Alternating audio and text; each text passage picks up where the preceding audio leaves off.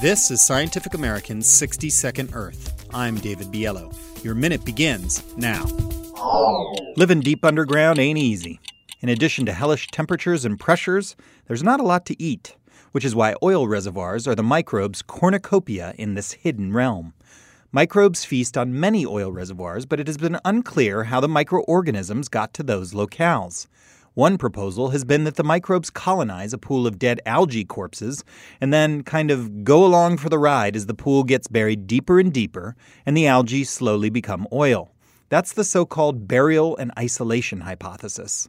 But under that set of rules, each pool of oil should have its own unique microbes, and that's not the case according to a recent study in the Journal of the International Society for Microbial Ecology. Researchers surveyed the genetics of oil eating microbes from around the world. They found that populations from Nevada to the North Sea matched up almost exactly. They also determined that microbes in the North Sea appear to have swapped genes with Japanese microbes despite the locations being more than 8,000 kilometers apart on the Earth's surface. These findings suggest that the deep biosphere is actually filled with connections, and that microbes move from one oil reservoir to another, colonizing them almost as soon as they form in some cases. Or it could also be that marine microbes migrate down and then evolutionary selection pressure causes a convergence in the genetics that make it possible to survive under these extreme conditions.